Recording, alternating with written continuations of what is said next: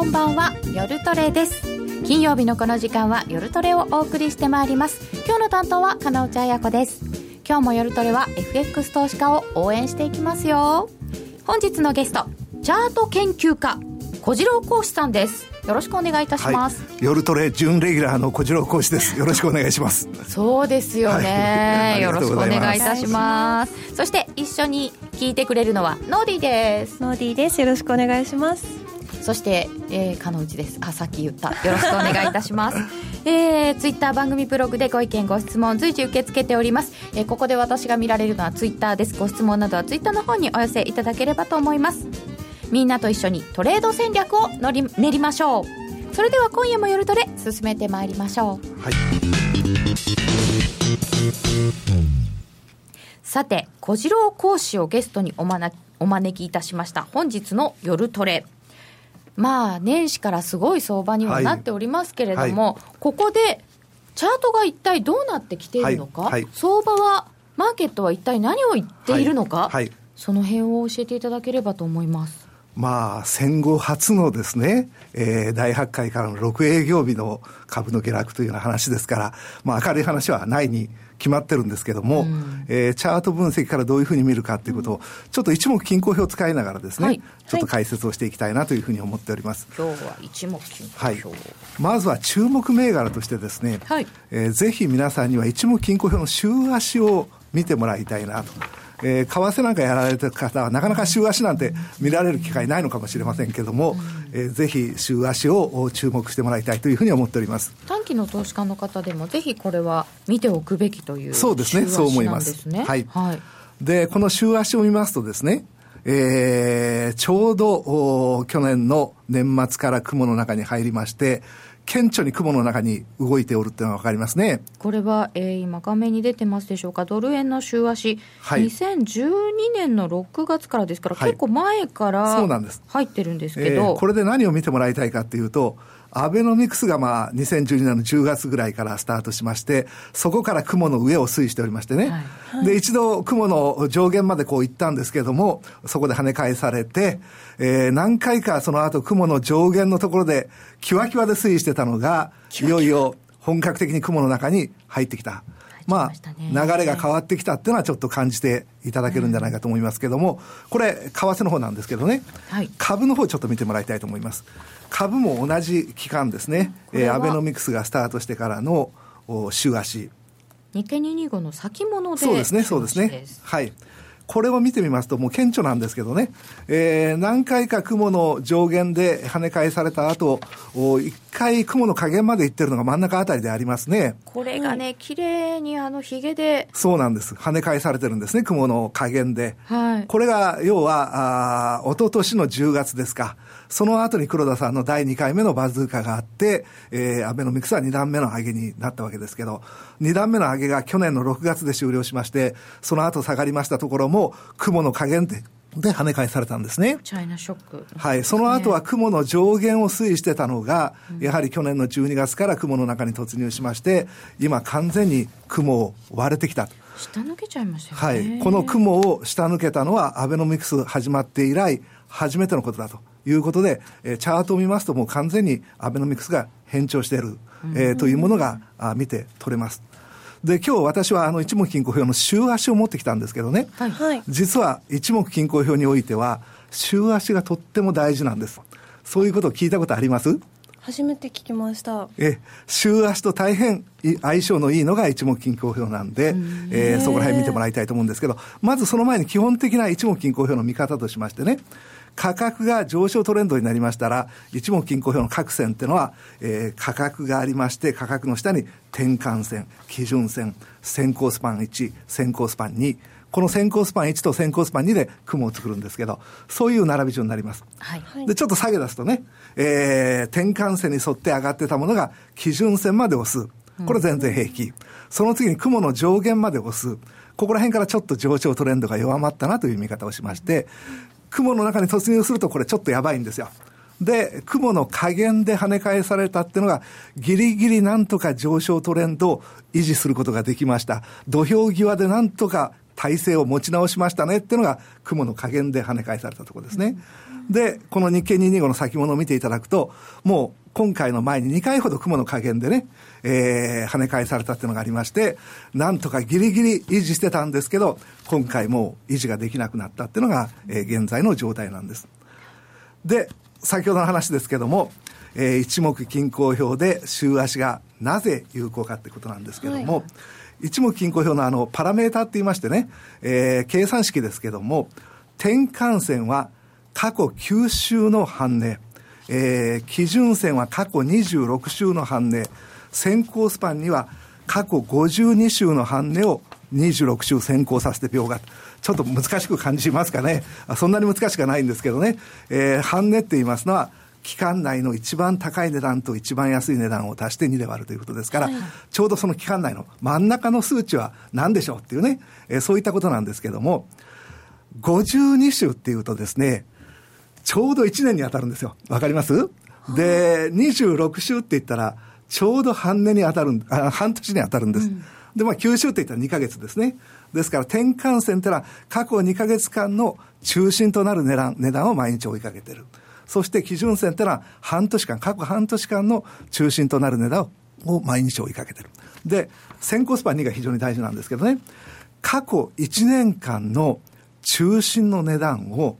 毎日追いかけて、それを半年先に描いてると。なぜ半年先に描くんでしょうかという話なんですけども、ちょっとこれをね、次のチャートを見てもらいたいと思いますね。はい。これ日経225の先物、先ほどのチャートをですね、1年ごとにこう、ちょっと青で囲んでみたんですけどね、はい、えー、この青で囲んでるところが2013年の1年、1年間、2014年の1年間、2015年の1年間、この1年間の最高値と最安値のちょうど中間を半年先に描いてみましょうっていうのは、これ見えますかね？丸でね、緑色かな？小さな丸をつけてるんですけどね。はい、2013年の1年間の半値が2014年のですね、6月ぐらいに丸がついてるんです。はい、2014年間の1年間の半値が2015年の6月ぐらいに丸がついてる。はい、こういう構造に一目均衡表はなっておりましてね。その1年間のちょうど中心の値段を翌年の真ん中のところに描いてやろうと。そうすると翌年の相場が前年に対して高いか安いかが明確に分かるという位置づけなんですね。で、こんなあの、日経225のような動きだったらね、もうそれはもうどんどんどんどん高いっていうのは分かっていただけると思うんですけど、例えばこちらにですね、5ドル円のチャートを持ってきました。やはり週足です。5ドル円の2013年と2014年の値動きを見てね、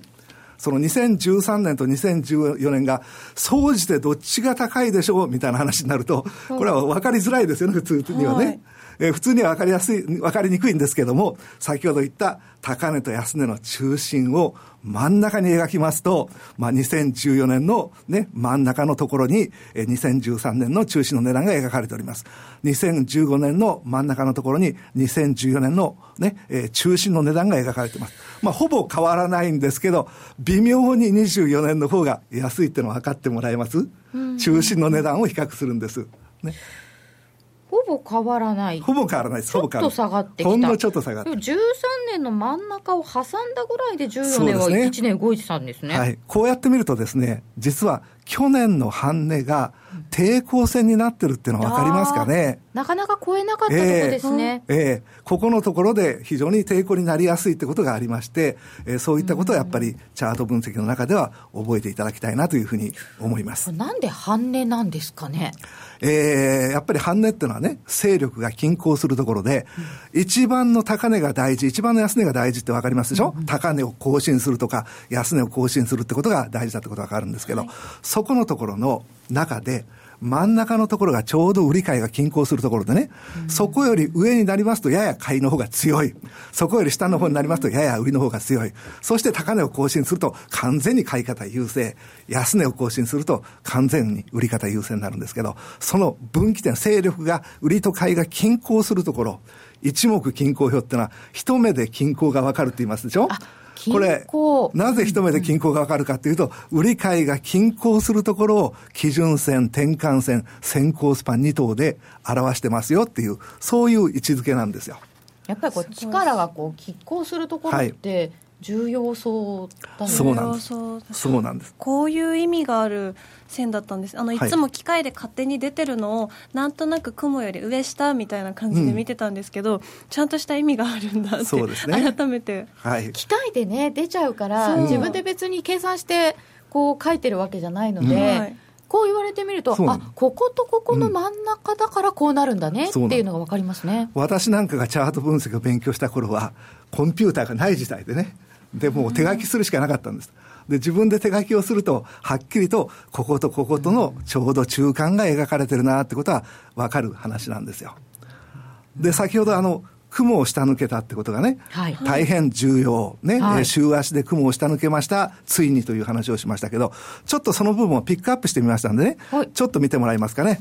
えー今現在のおチャートが一番右の方になりまして、えー雲を週足で下抜けてるっていうのがわかりますね。拡大版、はい。で、この時にその雲の加減に当たるところ、ここら辺が一目均衡表大変よくでてできてましてね、この加減って一体どういう意味があるんだろうっていう話なんですけども、はい過去1年間の半値を26週先に描いてるってもんでしたね。で、過去1年間ってどういうあの1年かというと、私ちょうど四角でここも囲みました。この四角って何かっていうと、アベノミクスの第2回目の上げ、2014年の10月からアベノミクスが第2回目の上げをしました。そして去年の6月に、えー、天井をつけてそこからあ下げ出しました。あこの天井の日付は2015年です。ちょっと間違えてます。2014年と書いてますけど、2015年。えーこの上げですね。はいこの上げの半値が、あの雲の加減で描かれてるんです。バズーカ第2弾で上げたところからのは上げの半値そうなんです。がここだった。それを表がちょう。ど切れたところだったはい。ということは、この半値、雲を下抜けたね、雲を下抜けた大変だ、三役逆転だとかね、いろいろ一目金庫表では騒ぐわけですけど、なぜ雲の加減を抜けたら大騒ぎするのかっていう、この説明がないんでね、一目金庫表を使ってるから、なかなか分かりづらいんですけど、これは、このね、えーチャートで言いますと、第2回目のおアベノミクスの上げ、えー2014年10月の1万4370円から翌年6月の2万飛び950円まで上がった上げ幅の半値、そこを下回っちゃいましたよと。とするともう勢いとしてはね、えー上昇トレンドの押し目じゃなくて、はいむしろ下降トレンドに変わったというですね、えーチャート上ではそういう判断をせざるを得ない。えーこういった状況に来てますよっていうのが、この雲の加減を抜けたということなんです。ということで非常にこのね、えー価格っていうのは大きな意味を持つんですね。他にあのチャート上で重い意味を持つところをお見せしますとですね、はいえー次のチャートですけど、1万、1万6490円。これもまあ瞬間抜けまして、今日は、あえー大きく上がりましたんで、そこに戻りましたけど、1万6490円という値段はどういう値段かというと、10月31日、えー、おととしですね、おととしの10月31日の終わりね。おととしの10月31日って言ったら何があった日でしょうか？黒田バズそうですね。そうですね。で、ここからいよいよ上げ出しまして、いわゆる、えー年金がですね、えー株式に、まあ、50%ね、えーこういったものを投資するというような形になったわけです。まあ、国内では25%ですけども、とするとですよ、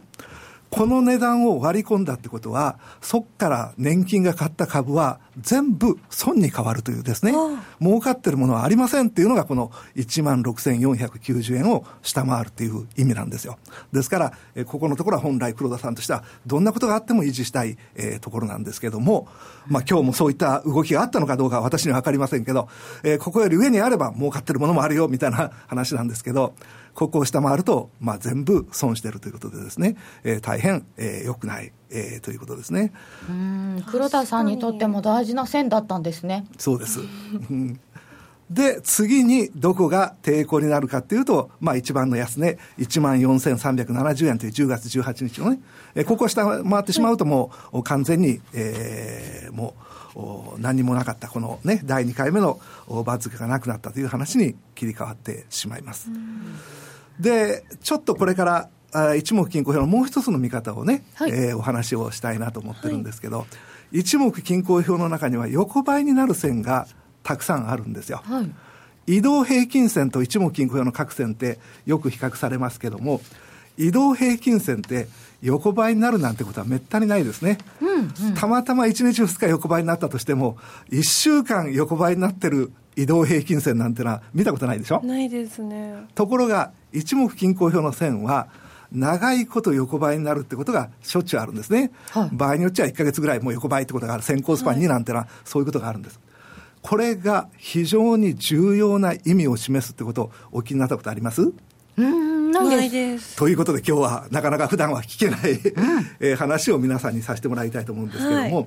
チャート分析では、えー、過去の重要な高値過去の重要な安値っていうのは非常に、えー、意味をなします。で、重要な高値、重要な安値って何ですかっていう話ですけど、長いこと更新されてない高値、もう一番の高値ですね。いろいろ高値がある中で、一番高い高値ってずっと更新されないわけじゃないですか。はい、その高値をもし更新したとしたら、本当に年初来のね、高値だとか何年来の高値だとか言って大騒ぎになりますよね。はい、安値も同じで、えー、過去ずっと更新されてない安値、一番の安値。っていうのが重要な安値で、その重要な安値をさらに下回ったら、これはもう大変な下げ相場だって言って大騒ぎになります。で、重要な高値と重要な安値はどなたも意識されてると思うんですけども、重要な高値と重要な安値の続い次に大事なものとして、重要な半値っていうのがあるんですよ。重要な半値ってね、想像つきますかね、今の話で。重要な高値と重要な安値だったら、その真ん中も重要。そういうことなんです。非常に重要。過去にね、更新されてない高値がここにあります。ね。重要な安値、過去からずっと更新されてない安値があります。そこの中間付近っていうのは非常に大事で、そこから上に行くと、まあ、過去の大きなトレンドの中で買い方が有利、過去の大きなトレンドの中でそこより下に行くと売り方が有利、売り方と買い方は日々勢力争いをしてますから、ちょっとでも有力有利にしたい、ちょっとでも不利にしたいというようなところで、半値のところで非常に戦いがあるんですよ。じゃあ、その重要な半値がどうやって分かりますかっていうと、ね、実は横ばいになってる一目均衡表の線でそれが分かるんです。ああ、そうですね。わかります？わかりました。頭がいい。高値と安値と足して2で割ったやつが、例えば基準線とかなので、うん、基準線がずっ高値がずっと更新されないってことは、この足して2で割る高値が変わらない。はい、安値も更新されないとずっと変わらない。はい、そうすると基準線はずっと横ばい。そういうことなんだ。ね。横ばいになってる条件って何かっていうと、高値と安値が変わってないから横ばいになってる。で、その横ばいになる可能性が一番強いのがやっぱり先行スパン2でね、期間が52日と長いですから、まあ、非常に高い安値と非常に安い、えー、ね、安値がその期間にありますと、まあ、横ばい状態っていうのが出てくるわけですよ。で、横ばいの線を見ると、その横ばいの線を見た瞬間に、その線を計算で作ってる重要な高値と重要な安値が過去にありますよってことが分かりましてね。私はもう横ばいの線を見た瞬間に、これはどの高値とどの安値でこの横ばいの線が出来上がってるんだってことを見るわけですね。とすると、非常な最高値が非常に大事、最安値が大事。その次にはこの真ん中の重要な半値が大事で、そこで相場は、えー、抵抗を受けたり、えー、支持を受けたりするというようなことで、非常に重要なね、半値になります。ちょっとそれをね、チャートでお見せしましょうか。はい、ね。えー、こちらはね、ユーロドルの4時間足っていうチャートをちょっと持ってきたんですけどね、よろしいでしょうか。4時間ですか？えー、はい、4時間足。今まで 週足だったんですけど、これ、短くても一緒なんですね。はいはいはい、今の話は、あの、週足が重要だっていう第1回目の話が終わりまして、はい、これから、えー、重要な半値を見つけようというね、うん、えー、いうような話にちょっと移りました。すいません。この時間軸っていうのは、自分のトレードスタイルによって、えっと、重要になってくるものは変わるんですか？その通りです。ですから、デートレードしてる人はね、はい、もう週足なんか見ててもね、うん、しょうがないっていう話になりますし、うん、えー、自分が5分足でやるなら5分足、1時間足でやるなら1時間足、すべてのあの一目均衡表で、横ばいになってるということが非常に大事なんですね。さっきいただきました15分足でも短期なら買いでも OK だよ使ってらっしゃる方いらっしゃいますね。はい、そうですね。あ実はあの一目金雇用最近はですね、はい海外で利用者が増えて海外で人気になってるもんですから逆に日本でも今人気になりだしたんですけど、ね海外のあの FX のトレーダーが利用してましてね、その海外の FX のトレーダーはもう短期売買で一目金雇用を使ってるんで。そもそも一目金雇用ができたときには、まあ、株だとかね、えーそういったものが中心でしたから、冷やしだとか、えーそういったものが中心だったんですけど、今、海外の人は、えー短期の売買で一目金雇用を使って、大変成功しております。で、ユーロドルの4時間足ですけどね、はいユーロドルの4時間足を見ていただくと、今、真ん中から後半にかけて、先行スパン2というところなんですけど、非常に横ばいになってる線が見当たりますかね。なんか真っも平らでのすごく真っ平ね、らな、真っ平らがありますね。これ非常に長いあの横ばいの線、はいこれはなぜ横ばいになるかっていうのは先ほど来説明しているように、えー長期間更新されてない高値、長期間更新されてない安値があって、その半値だからずっと高値安値が変わりません。だから半値も一緒ですっていう話になるんですけど、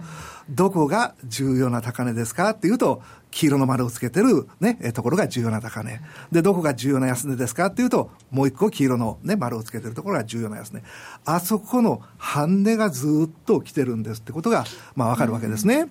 そうすると、重要な高値、重要な安値を更新するってことも大事ですけど、重要な半値のところが大きな抵抗線になってるってことがわかりますかね。そこのところへ行ったら跳ね返され、そこのところへ行ったら跳ね返されと。ね。この重要な半値ってのは、抵抗線、支持線になるという要素と、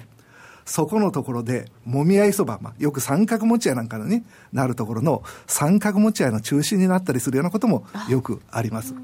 こういったことを覚えていただいて、一目均衡表を見ていただくと、一目均衡表のこの横ばいになっているところで、あ、跳ね返されてるなとか、あ、そこまで行ったんだけど、そこでもみ合いになっちゃったよ、みたいなね、えーことがよく見受けられます。それはなぜかというと、横ばいの線は、重要な高値と重要な安値の半値を意味してるんですと。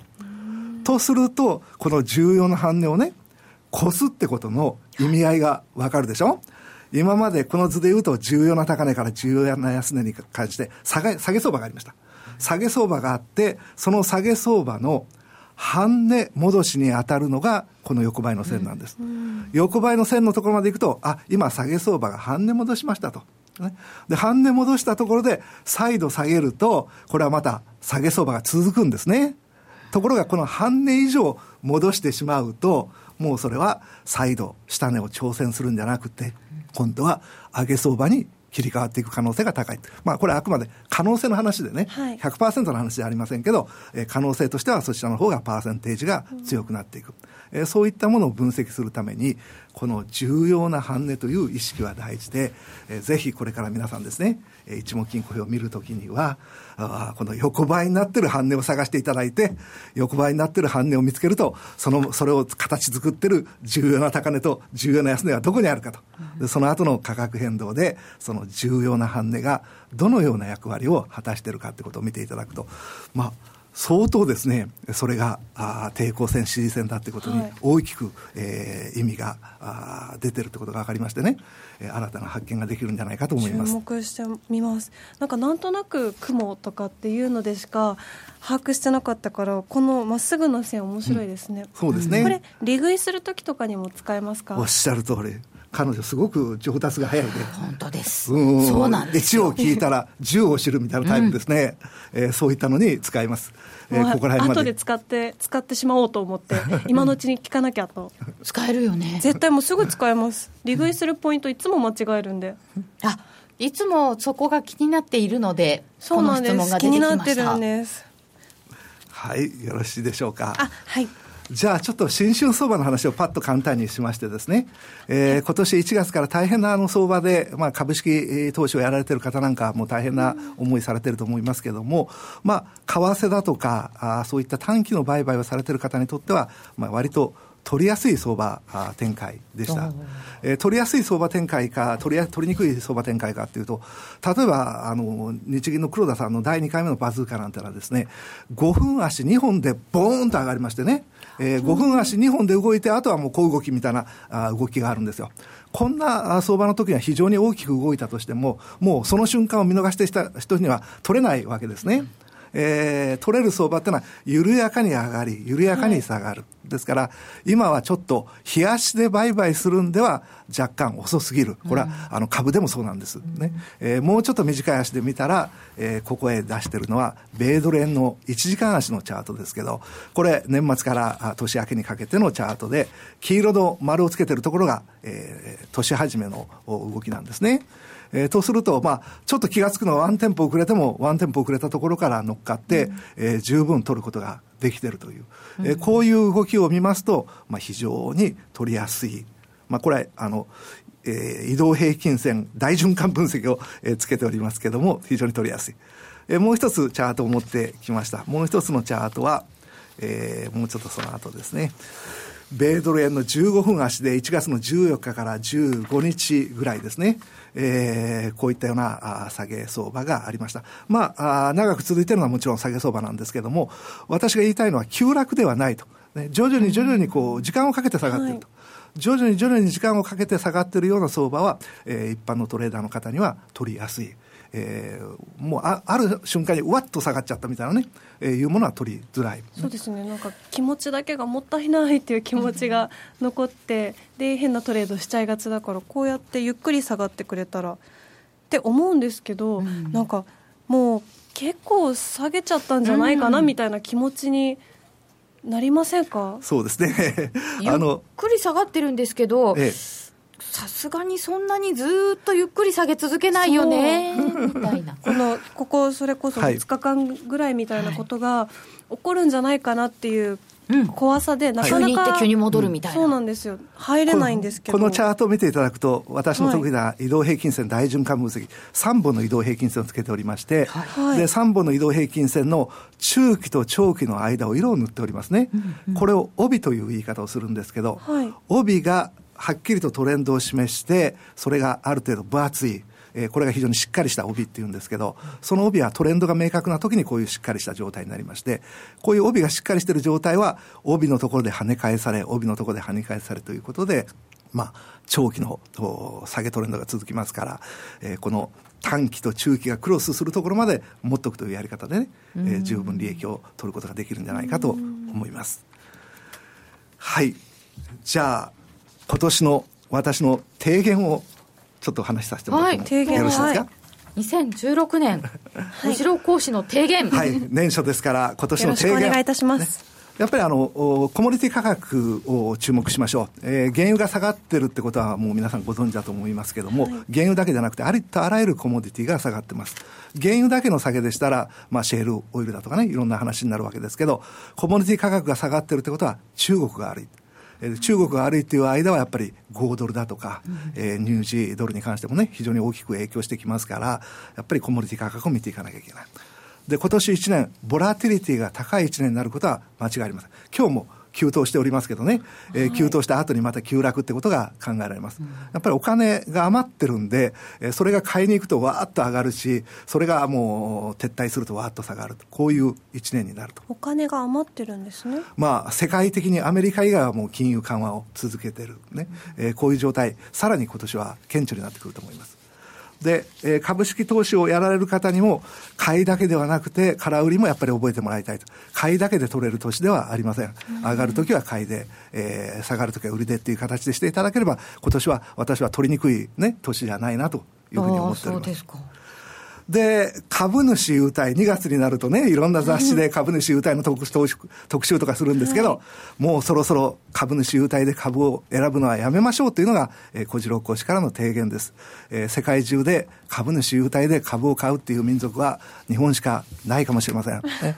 えー、上げ相場の時はね、上がってるのに、えー、プラスして株主優待があって非常にいいんですけど、下げ相場の時には、えー、そんなこと関係なしに下がってしまいます。株主優待で割高になってる分だけ、下がるときには激しいかもしれません。ね。えー、これからいろんな特集がね、2月3月、株主優待買いましょうっていう話があると思いますけれども、もうそろそろそこから卒業して、本当にその株がいい株か悪い株か、ね、おまけで選んではいけないと、私はこう思います。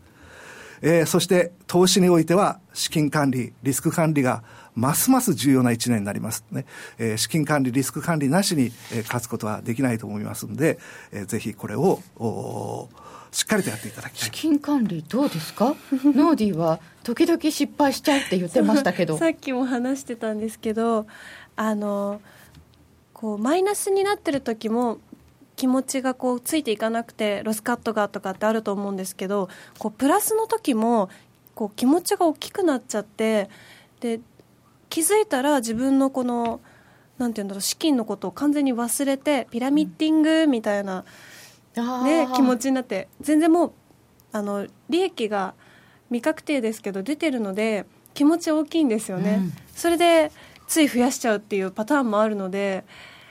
いや気をつけないのなって思いますけど。含み益の状態で考えちゃうっていうのはやっぱりまずいですか？そうですね、えー、常にあの今現在のところを基準としてですね考えていかないとだめですね。となかなかね、自分の資金が少ないうちは、次の行動が取りにくいんですよね。はい、はい、難しいところですが、はい、ということもありまして、はい、2015年、2016年か、はい。えー、私は新たなあ講座をですね、えー、スタートする予定にしております。えー、小次郎講師流の新チャート分析手法講座というものね、えー、一般投資家の方に、えー、向けて、えー、やろうと思っておりますんで、えー、全10回コース、1回2時間ということでやりますから、ぜひ私のホームページで確認していただいてですね、はい、まあ、あの、正しく勉強していただいて、正しく勝てる投資家をやっぱり、えー、作っていきたいと、えー、このように思いますんで、えー、ぜひともよろしくお願いしたいと思います。まあ、いろいろとあの、相場がね、えー、今年1年は荒れる相場になるってことは間違いないんですけども、やっぱりあの、ポイントとしましては、資金管理、えー、そういったものをしっかりしていけば、私は、あの、今年はトレーダーにとっては悪い年ではない、うん、ね。えー、そうじゃなくて、一般の事業をやられてる方とか、そういう方にとってはね、やっぱり中国って問題、非常にあの大きくて、えー、毎日毎日あの10時15分になるとね、えー、ヒヤヒヤするという、えー、状態なんですけども、はい、えー、この中国の問題はあの分析すればするほどやっぱりよくないです。で中国があ悪いからコモディティが下がってると。ね、えー、1年にかけてコモディティが、えー、下げ続けてるっていうのはやっぱり中国の問題なんでね、えー、そこら辺のことは認識をしてもらいたいまだコモディティは見ていかなければいけないということですね、はい、小次郎講師ちょっと質問いただいてるのでい。いですか、はいはい、一目均衡表で地高線重要だと思うんですけれども、はい、これはどう見たらいいですか、はい。えー、地高スパンはあの一目均衡表の中では大変重要な線ででしてね、えー、これはあの26日前冷やしでいうと、それと現在の価格を比較する。で先ほど言いました週足の話でいうと26週になりますよね、はい半年前この銘柄の価格がいくらだったか、現在がいくらか、半年間でどれぐらい上がってるか下がってるかってことが分かるわけです。えそういった位置づけですから、え地高スパンというのは大変、え重要な線になってくるんですね。半年前のラインなんですね。そうなんです。この方も気になってるとかいろいろあるんですけどあの小次郎講師のチャート分析の講座、はい、一目均衡表の回が第6回と第7回で 2回。分あるんですよ、はい。はい、4時間分ってことは、もう語りきれないほど。あ他が1回ずつなのね。そう、やっぱりあの一目均衡表って日本初のチャートなんですけどね、はい、えー、大変素晴らしいあのチャートだと思います。まだまだたくさん、えー、であの海外から日本へですね、はい、一目均衡表を学ぶために来ましたっていう人もいるんですよ。へえなんか用があってついでに一目均衡表を学ぶってことじゃないんですか、いやいや一目均衡表の勉強のために日本に来ましたと。でそれぐらい海外の方が一生懸命一目均衡表を勉強してるのに日本の方って意外とその一目均衡表非常に浅いところしか見てなくてその雲を抜けたとかね雲を跳ね返されたという話ばっかり出てくるんですけどもそれがどういう意味があるかも分かってないし、えー、それ以外のやっぱり時間だとか、えー、それから変化だとか、ね、時間論とかで難しいんですよ。今日初めて知りました。1週間、ね、はい。あのー、奥が深いですけれども、ね、非常に興味を。楽しそうです。小次郎講師のチャート分析手法講座、はい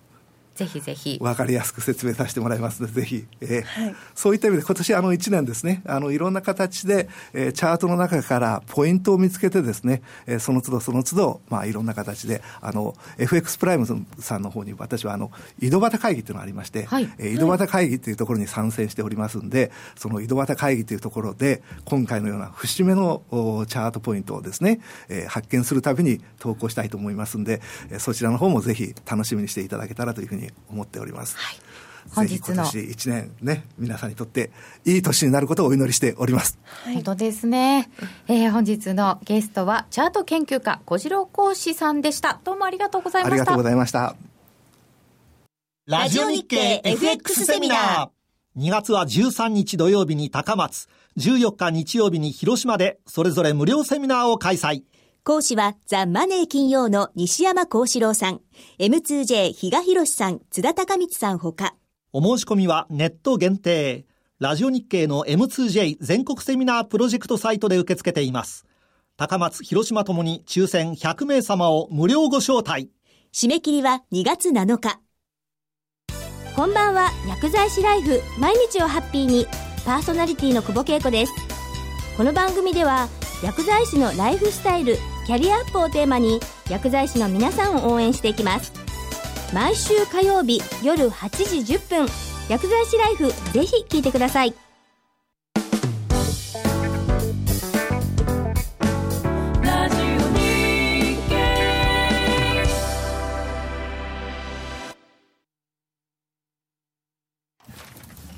おし教えて高野さん。教えて高野さん。いよいよ夜トレガールズもリアルマネーでの FX にチャレンジする方向となってまいりましたので、はい。まだですよね、2月2月の頭か、まあ、そのぐらいからですかね、皆さん皆さんに手に汗握る、リアルトレードの損切りの瞬間を。そっち、言霊の国ですから、ぜひあのうまくいく方で。いやいや損切りをやっぱりちゃんとできるできる人が儲かる投資家ですそうですよね、あんまり損切りがいけないことって思っちゃいけないんですよね。そうです。損切りはだって自分のルールの範囲内であれば全く問題ない。そうだ。必要経費だ。損切りした後にポンド円が2円ぐらい上がったんで損切りって大事って思いました。改めて、ね、損切りしといて。もうびっくりしちゃいました2円持ってかれたらちょっとね。ということで。今のどちら様ですか？何のモノマネですか、ね、え今いや違う違うんですけどえっと高野先生からの投資家としてのリアルトレードならではの心の鍛え方を今日は教えていただきます。鍛え方。鍛え鍛え方。鍛え方ですか？鍛え鍛え方。まあ鍛え方っていうかですねあの大丈夫ですか？はい大丈夫です。はい。まああのよくね行動経済学とかっていうのであ、はい、あの例えば同じ1万円えー、利益の1万円と損の1万円だと、あのー、まあ、そのなんていう感じ方が違うと、うん、で損の1万円っていうのはあの1万円が2万円になることに対して損損の場合はあんまりなんていうのかな本当は損が倍になるのにもう1万円やられてるからその1万円を取り戻すためだったらもう1万円損してもいいやっていうふうに思いがちなところが、うん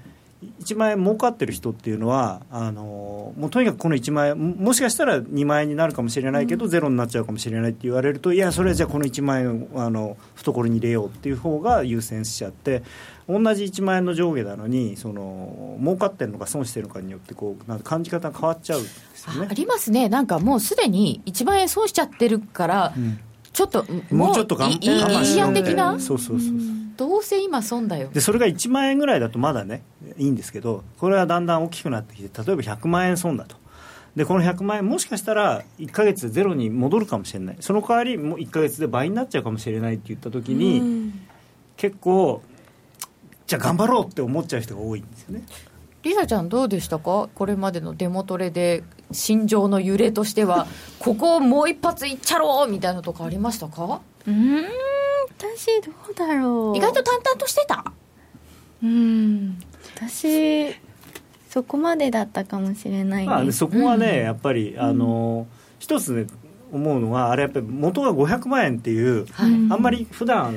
ピンとこないお金だと思うんですよねみみんなにとっては、はい、来ない全然来ない。いやまあまあ鹿野さんはそうではないと思いますけど皆さんにとまあね若い人にとってなかなかね普段こう目の前にあるようなお金じゃないから、でこうだからハーゲンダッツ1個 ,1 個2個っていうと分かるけど何百個ってなっちゃうと、はい、あんまりねなんか10個も100個も一緒、うん、そうそうそう。そうどどうせ食べきれないしみたいな。なんか目で見る数字ってそこまで実感がなくて、ねうん、今度それが例えば5万円とかっていうお金になるとすごくリアルじゃない、うん。はい、それがであ今利益が5000円出てる。あこの5000円取ればあのな、まあ、何もあ大しても買えないけど、まあ、とりあえずあの美味しいご飯食べられるとか思っちゃうと、うん、なんか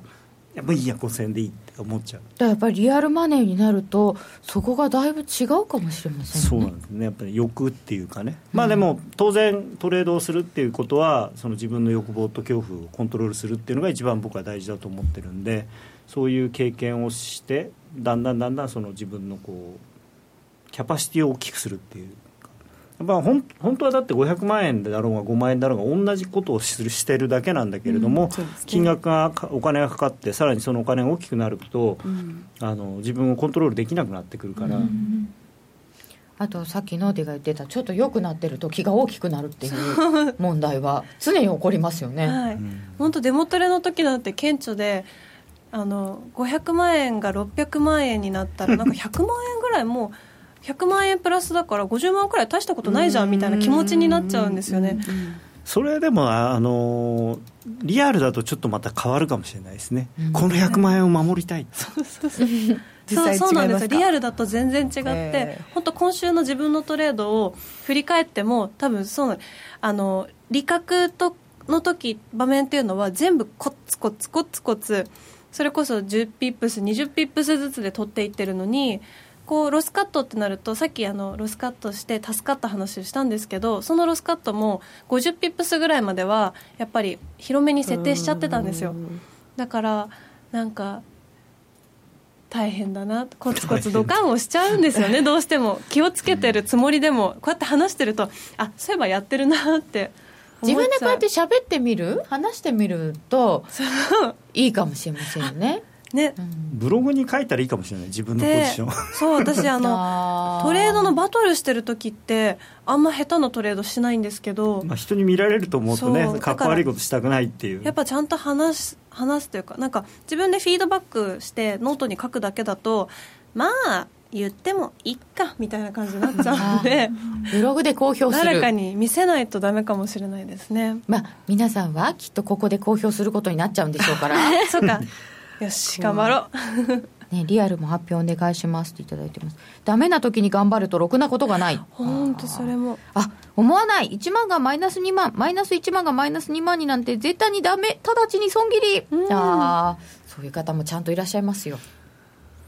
まあその方がいいですよね。あのいや本当にねまあでも難しいのがその、うんお金だと思わない方がいいいいんですけどね。あのお金だと思うとそういうふうにあのこう色眼鏡で見ちゃうんでそのなんなんていうかポイントだと思って。確かに執着して、うん、あのうん。1ハーゲンダッツ。1ハーゲンダッツもなんかリアル。ワンゴールドみたいな。なんかポイントだと思ってやる。ポイントだと思って、えー、でも難しいな。ダメな時に頑張るとろくなことがないってあるんですけど、うん、あの予想外に良かった時とかも、うん、とにかく精神が普通じゃない時に、うん、次の一手打っちゃうと大体失敗する。精神が普通じゃない時。そう。がそうそう。だからあのギャン WD ギャンっていう人のそのまあなんていうか十何個のルールっていうのがあって、はい、それにまああるのはそのすごく儲かった後のトレードはすごい注意しなさい、損した後取り返そうとしないようにしなさいみたいなね。儲かった後はね大振りするんですよ。でしかもさっき言ったみたいにこれいいんだと。だって前のトレードで100万儲かってるから今30万マイナスだけどいやでもまだ70万も起こってるって思っちゃう別々に考えなさいって言われるんですよね。別で考えたら30万マイナスだからもうとんでもないことなはずなんですよ。常にリあのゼロからのスタートにしてないとそのトレードがどうなんですかっていうことだから、なるほど、はい、気をつけたいと思います、はい、はい。なんでこんな反省会みたいにないやいやまあ事前に反省しとけばね。心のね鍛え方を、はい、徐々に徐々にメンタルも鍛えていきたいと思いますさてここでお知らせです。番組開始から早くも6年。300回近く放送しているこの夜トレですが本当に皆さん長い間お世話になっておりましてありがとうございます。今後のより良い番組作りのために皆さんのメッセージを大募集しております。題して私と夜トレ。夜トレに対する思いやこうなればこうすればもっと面白くなる。夜トレ出演者へのメッセージなどご自由にお書きください。応募された方の中から6名様に出演者からのプレゼントをお送りいたします。詳しくは夜トレの番組ホームページをご覧ください。もうすでにいただいているようでとても嬉しく思っております。うん、皆様ぜひぜひお寄せください。ソニーの卓上ラジオ ICF-M780N 好評発売中。デザイン操作性もシンプルなホームラジオです。ラジオ日経のほか AM、FM が受信できます。お休みタイマーと目覚ましタイマー機能付きで価格は税込1万1880円。送料が別途かかります。お申し込みは0335954730ラジオ日経通販ショップサウンロードまたはネットショップサウンロードまで。こんにちは、レイモン・メリマンです。新刊 CD 音声ダウンロード。メリマン2016年大予測は好評発売中。2015年マーケットの転換点を的中させたレイモンド・メリマン氏が先生学と独自のサイクル理論で2016年をズバリ予測。価格は税送料別で6000円。書籍「フォーキャスト2016」も発売中。お申し込みは0335954730ラジオ日経までインターネットでも受付中。高野康則の今夜はどっち？このコーナーは真面目に FX、FX プライム by GMO の提供でお送りいたします。ここからは FX 取引を真面目に、そしてもっと楽しむためのコーナーです。よろしくお願いいたします。よろしくお願いします。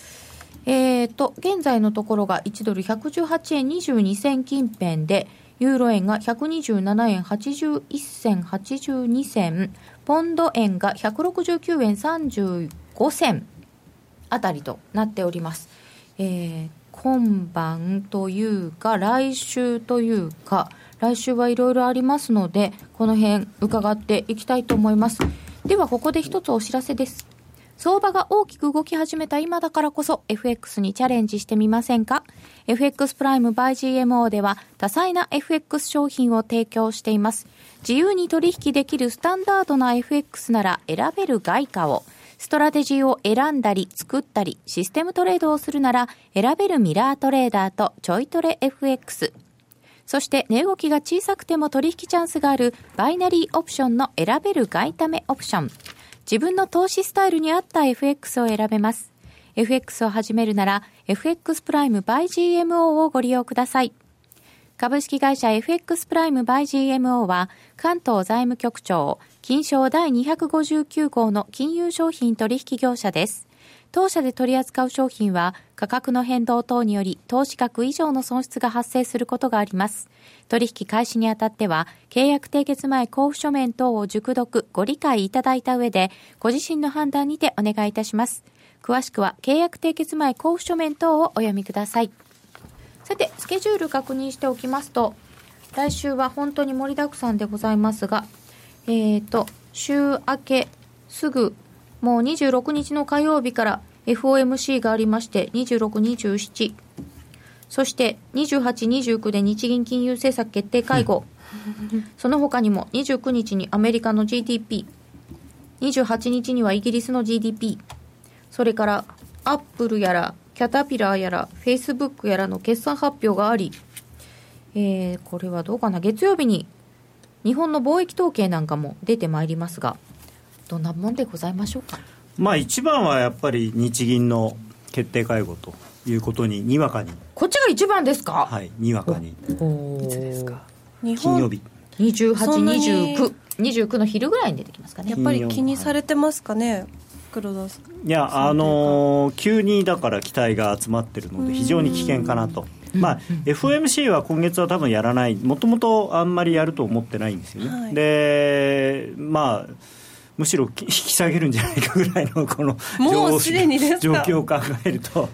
まあねやんないと思いますよもちろん。やんないですけど、なんかでも今回、はい、こう3月にすぐに利上げとかしないかもよみたいなちょっと柔らかめで来てくださるといいなってみんな思ってます？うんただね、難しいのはあの、アメリカが利上げをするのは、アメリカの経済が利上げをできるほどに強いからだっていう理屈に、一応、去年のあの12月にはみんなで納得したんですよ、そういうふうに。だから利上げはいいことなんだそれが今回、利上げができない、ね、3月にできないみたいな感じになると、はあ、やっぱりアメリカ、そんなによくないのかでもあの前みたいに、うん、あの中国のせいにしたりとかして。まあね、海外経済に配慮しとかって言ってみるとか。まあでもあんまりあんまりそういうね。顔してたかの内さんえ本当？言ってみるとか。そのまああのそういう期待はあると思いますけどね。多分あんまりそういうことはおっしゃらないんじゃないかなと。そうですか。ってなるとまたリスク回避。まあただだからもう日銀なんですよ。もうねピンポイントで日銀なんです。それでそれはもともと日銀はそんなつもりも何にもなかったんだけれども。まあ、最初にだからウォール・ストリート・ジャーナルあれはた多分リークっていうかあの日本政府サイドからネタやるよっつって多分呼びつけて書かしたそれ政府サイドからだとすると、うん、日銀に対する圧力ですよね。いやだってあのここに記事ありますけど安倍晋三首相の側近はって書いてありますけどね、うん、主語がね、ね、日本銀行は来週の金融政策決定会合で追加緩和すべきって。いやこれそれだからあの原理原則から言うと何をおっしゃっとるのっていう話なんですよね。あの金利っていうのあのこれじゃないな金利をなんていうんですか上下するのはあくまでも日本銀行の戦艦事項であって、政府が介入すべきことではないというのが建前ではあるんですが、まあ、ただ、安倍さんと、えー、黒田さんというのは、一応、二人三脚でやってきましたと。でもともと黒田さんを任命した時から非常に仲良くやっていて、ただ、えー、バズーカ2と言われる追加緩和をした後に安倍さんははしごを外して、黒田さんは非常に、えー、大氷になってたわけですよね。なんだ消費税上げるって言うから緩和追加緩和したのにしないのかよ新3本の矢ってなんだよ。で 3, 3つの的になっちゃいましたからね3本の矢じゃなくてでだから今回、一応、だから政府としてまあ要請ですよね、これね。すべきすべきっていうのでも失礼な言い方ですよね。した方がいいぐらいにしとけばいい。だってしかもアベノミクスの基本フレームワークが壊れはしないが既存してしまうって日銀が壊れると既存って一緒じゃないですか？いやこだから壊れるっていうのはもう修復不能で既存はちょっと傷つくぐらいなんだけどアベノミクスの基本フレームワークは日銀の金融緩和だけなのかっていう。そういうことになっちゃうんですよ。自分で認めてるようなもんなんですけど、まあ、だからウォール・ストリート・ジャーナルというその海外のメディアを使ってですねわざわざそういうことを言わせると。でそれに対して昨日の昨日というか今朝の日経はそれに呼応していやいやだからね政府がおっしゃるんじゃなくて日銀の内部でもそういう議論は出てるんですよっていう。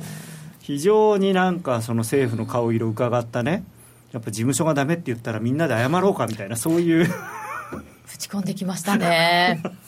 そういう感じで、えー、浜田さんはやんない言ってるんでしたっけ？クロちゃん、ドラギに遅れるな的な。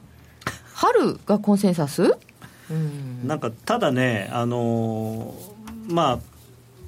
先ほどもちょっと番組先行配信で申し上げたんですけれどもそもそも今のこの状況っていうのは何なんだって話なんですよね。それで、そもそもこの現状、まあ、この原油安、株安115円台という話なんですけれども、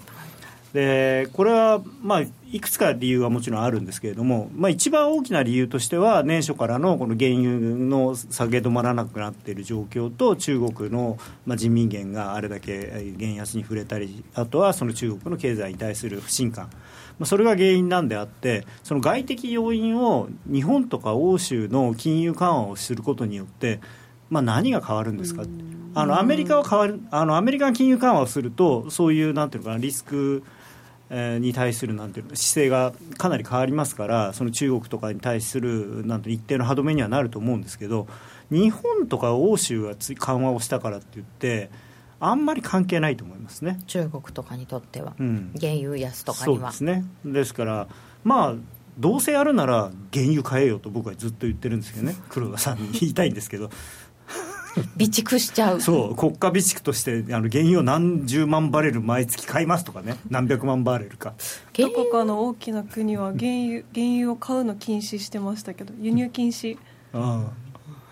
原油どうなんですかね？いやまああの長いチャートをいつもご覧に入れてるチャートを見れば分かるんですけど、まあ、あの適正価格に戻ってきたっていう感じだと思うんですよねむしろ、あの150ドルとかっていうのがおかしかったんですよね、うん、まあ、ただちょもちろんその上に大きく上がりすぎたんで今下ドーンとこう反動が出てますけれども、